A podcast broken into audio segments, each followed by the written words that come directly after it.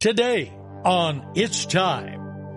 The reason we're adopted is because we have a relationship with God. I hear the calling. It's time. It's time. It's time. Welcome to It's Time, the daily Bible teaching program of Mike Kestler, pastor of the River Christian Fellowship in Twin Falls, Idaho. Today, we're going verse by verse through the book of Galatians. So, turn there in your Bibles as we join Pastor Mike.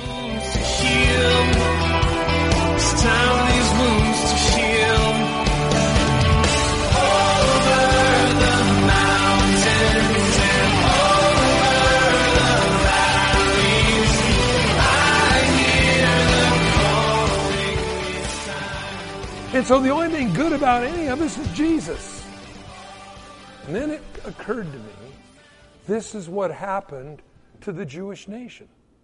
They had a form of godliness, they had the rules, they felt as long as they were coloring inside the lines, they were okay, and they could tear down everybody else. Now, the Bible tells us what God's standard is. Are the cults real? Yes. Are we being unloving by telling people the cults are, are, are, are not telling you the truth? We are obligated by Scripture to do that. He goes on and he tells us here when the fullness of time had come, or just at the right time, God sent forth his son to be born of woman. By the way, there's been a lot of discussion on why Jesus came when he did. And if you go back through history, you'll find some interesting things. At the time of Nebuchadnezzar, the first world governing power, and this goes back to Daniel. eh, Nebuchadnezzar had a dream. You're the head of gold, shoulder of silver, uh, stomach of brass, legs of iron, feet of iron and clay. All these things, he said, You, Nebuchadnezzar, are the head of gold. What did Nebuchadnezzar basically do? He united, he united the world. It was fragmented up to that point. And we remember that he assimilated the nation of Israel into his kingdom. This is how Daniel, Shadrach, Meshach, and Abednego all ended up in, in Babylon. And with them, in them, was the treasure of God's promise to tell them that there was going to be a Messiah that was going to come. We remember the Grecian Empire took over. And what did the Grecian Empire do? It was a world governing power, but what it did, it gave the world a common language. That was lost at Babel, if you remember. So we have a united world, we have a one world language. Then the Romans take over. What did they do? Well, even though the world was one place, it was, and with, a, with one language, it was a very violent place. So the Romans came in and they instituted these cruel punishments called crucifixion. Uh, they had a judicial system. They had all these things. They brought law into this one world order. Something else the Romans did is they built roads everywhere. Why did they build roads? It's because they wanted the ability to move their troops rapidly from one area to a troubled area so that they could put down any uprisings. That was one of the things that Romans did. And when the fullness of time had come, so God waited, had Jesus, and by the way, the Jewish people, God had given them the revelation that there was going to be a Messiah that was going to come. But that message would have only stayed in the little land of Israel had they not been taken over by the Babylonian Empire, which then assimilated through all these kingdoms that were to come. And the fullness of time came. The promise of a Messiah, a unified world, a world with a common language called Greek, roads and laws to make communication of the gospel easy. In other words, you could take the gospel on the roads. You could have one common language. When the fullness of time had come, God just didn't willy nilly just say, oh, yeah, okay, yeah, it's a good time for Mary to have a child in Bethlehem. No, it was when the fullness of time was.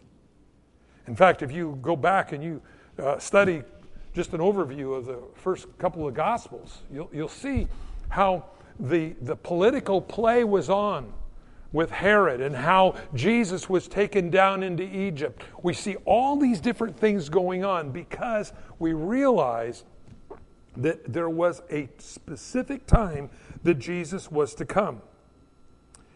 And it says, born of a woman. Notice it doesn't say born of a man, born of a woman, because God his Father was the Father. And he was born under the law. Born under the law, lived under the law, fulfilled the law, and then died in our place. Payment paid in full. This is what this is talking about. To redeem those who are under the law that we might receive adoption as sons. Now, the question is is this we're adopted. If you're not a Christian here today, I want to ask you a simple question Who's your daddy? Because if you don't have a heavenly father that you can cry out to, what are you crying out to? Oh, great tree, would you please save me? Well, I don't have a church. I just go up in the mountains and I'm, I'm there and I look at the rocks and I say, Oh, rocks, come and help me. They're not going to help you. Who's your daddy? You're adopted. The reason we're adopted is because we have a relationship with God. Now, notice this says, because you are sons, God sent forth the Spirit, His Son, into your hearts, crying out, Abba, Father. I, I like that. Uh, it, the Bible says that God sends His Spirit into us. So it isn't just a religion that you learn the mantras and you recite the creeds and you jump through the hoops, but that we actually have God come and live inside of us. Friends, that's weird, but it's great. God takes up his residency inside of us and changes us from the inside out. So many years, the church, years ago, 50s and early 60s, thought if we could just get people to, in ties and suits, they'd be good. If they look good, they are good. Well, that didn't work so well, did it? Because we found out corrupt business people could put on a very nice suit and tie and be just as corrupt as a person that loved God could wear the same thing. It isn't an outward thing, it's an inward thing. And so he says, God put his spirit inside of us. See, that's why the teaching, understanding God is already in you if you're a believer, is different than a church or a religion or a group or whatever it might be that doesn't recognize that because they're trying to change you from the outside. That's why they'll have these great psychobabble courses and self help and self motivational speaking in church. Why? Because they're trying to convince the outside to change when, the, when, when God is the one that changes us from the inside. So you can either have, and this is basically the bottom line, you can either have a legal relationship with God or a love relationship with God. A legal relationship will always be from the outside coming in. A real Christian experience is from the inside, God putting His Holy Spirit into us changing us from the inside out. Jesus looked at Peter and said, From now on, you're going to be catching men. I like that about Jesus. You know, basically, Peter, you catch them, I'll clean them. That's God's job. I don't want to do God's job. God has His own way of doing things. And God knows at what rate that we need to move for Him to be able to do those things. Again, we're all heirs in Christ Jesus. We are. There's a promise. You have a great inheritance. But God will give that to us someday when we stand before Him. But as we go through this life, God meters that out to us. And I believe, friends, that's so totally important. Therefore, verse 7 you are no longer a slave, but a son. and a son, then an heir of God through Christ. Notice the progression. Why is that? Because we're children of God. God's got something great for you. Isn't that good to know? God's got something good for you. We got a good God. We got a God that, that has a way of, of, of repairing the years that the cankerworm has eaten. And I'll tell you something, you don't have to live very long to realize those little worms have been really busy.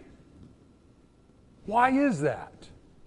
It's because the world is on the take, God is on the give.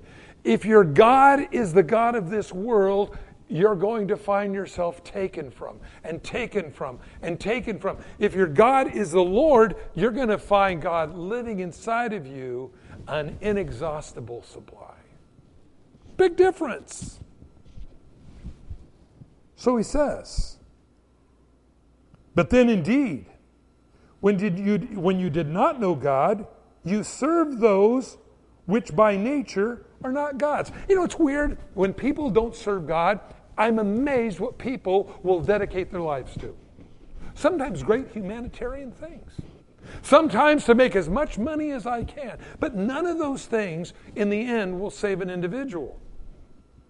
He's saying, before you came to God, you served the gods of this world. And it never really would profit you anything. But now, after you've known God, verse 9, or rather are known by God, by the way, that's an interesting statement there. That first of all, you know God, and then God knows you. God's always always known us. Have we known God?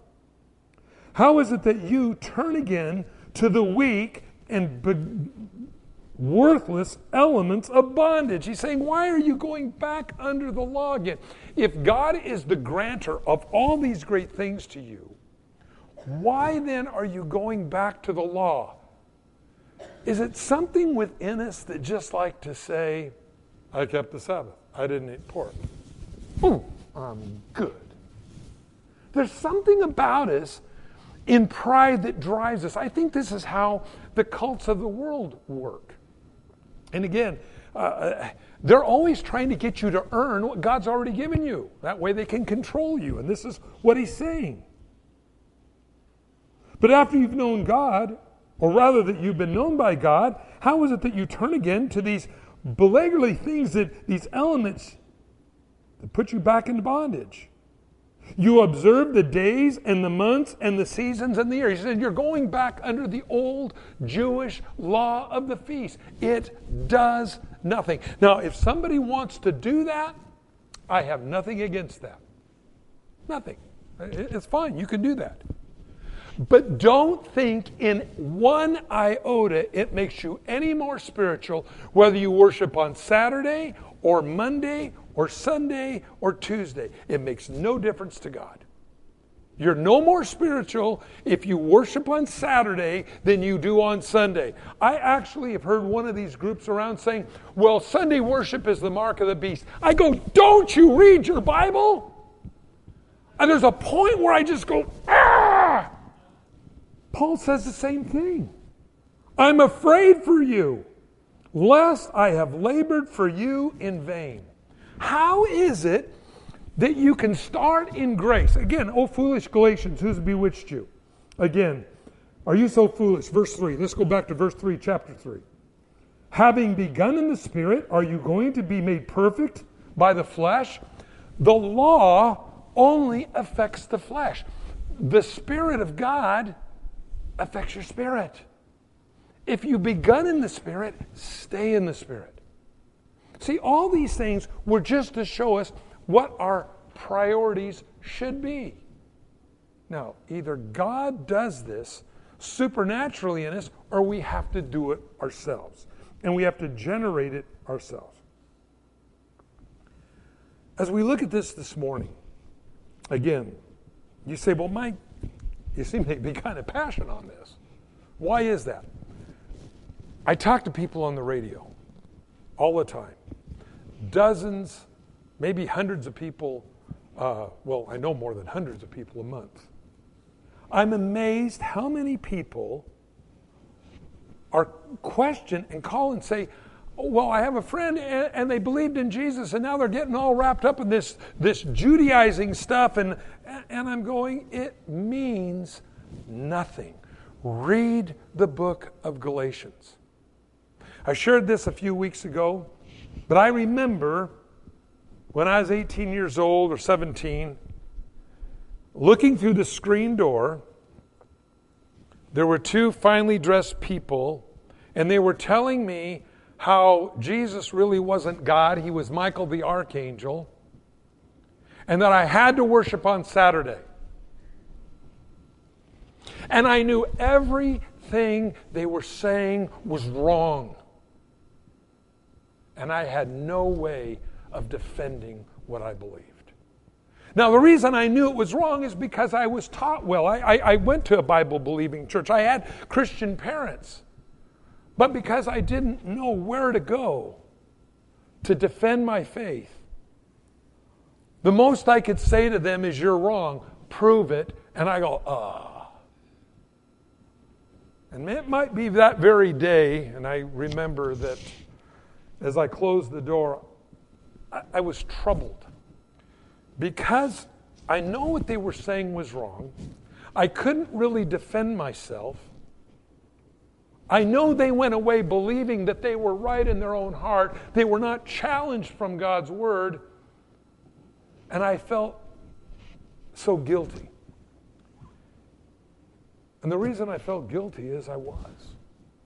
I, I, I couldn't make good defense for my faith.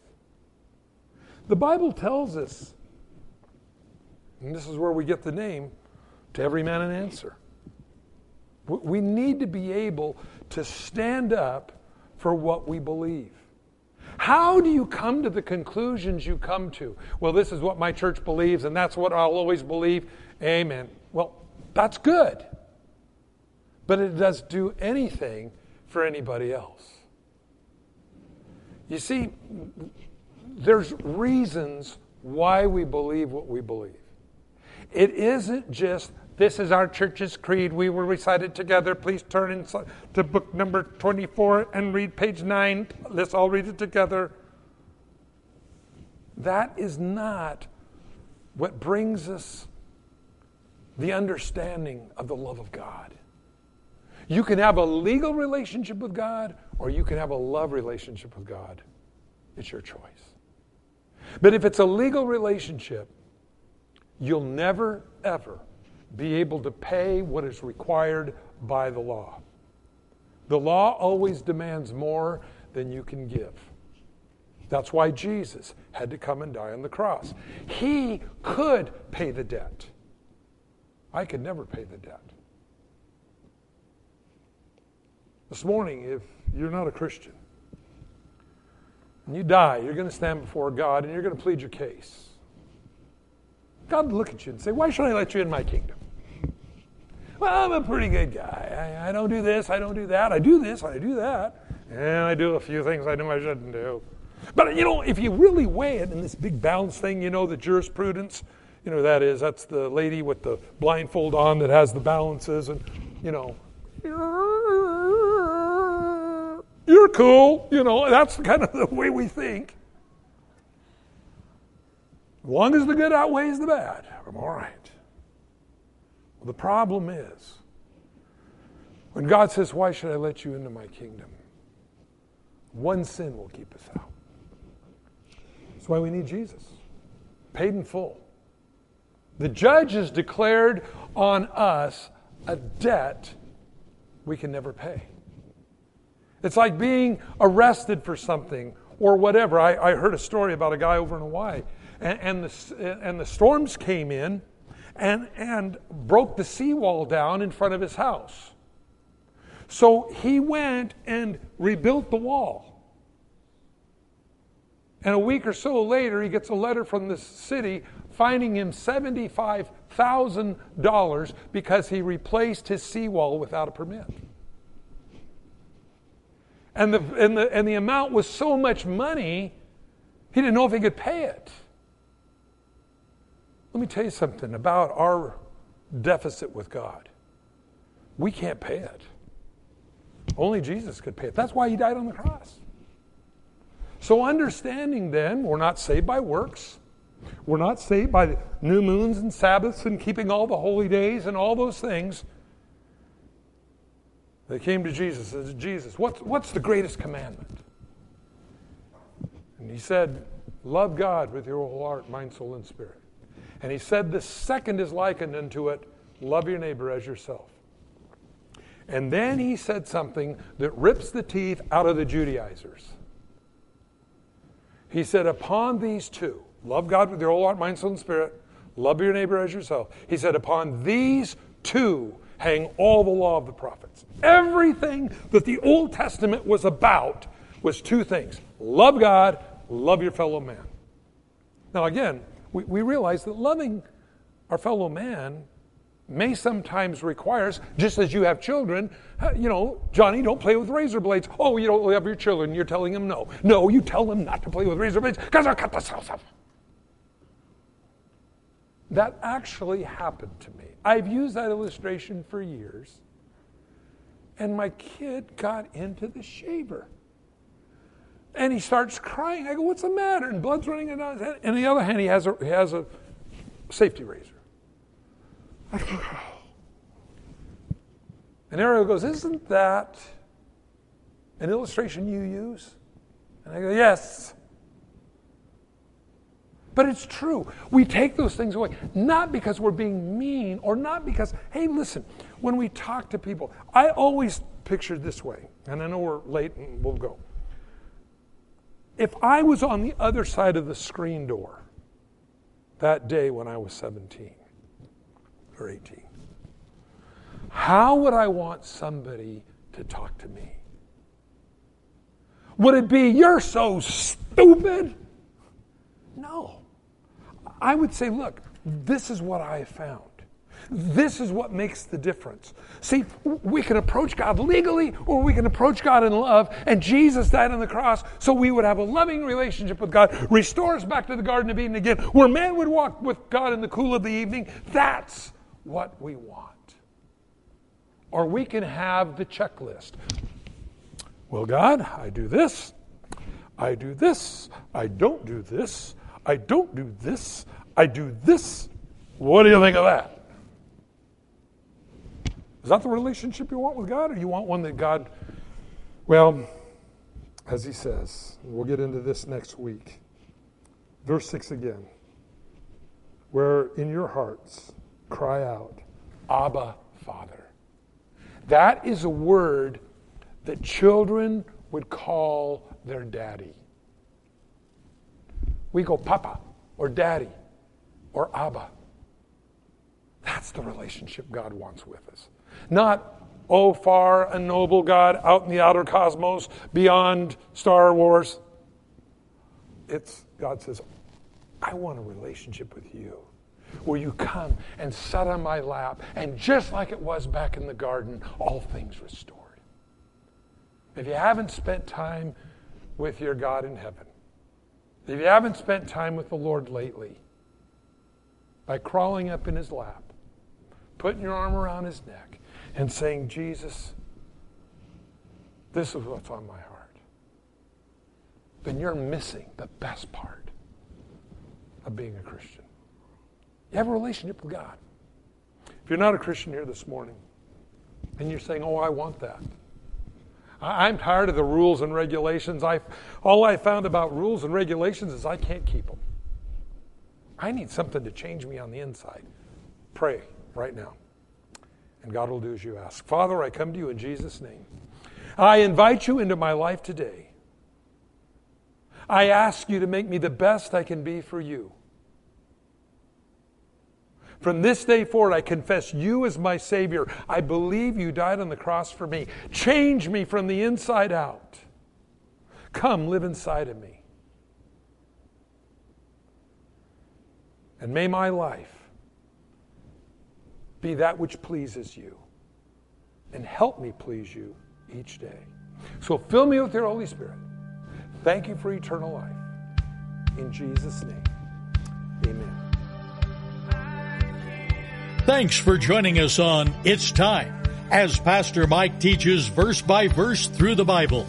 If you've missed a program, or would like to catch up, you can do so by getting it from the It's Time podcast in the iTunes Store or by downloading it from the It's Time website at theriverchristianfellowship.com. On behalf of Pastor Mike and the rest of us here at the River Christian Fellowship, thanks for listening and tune in next time for It's Time.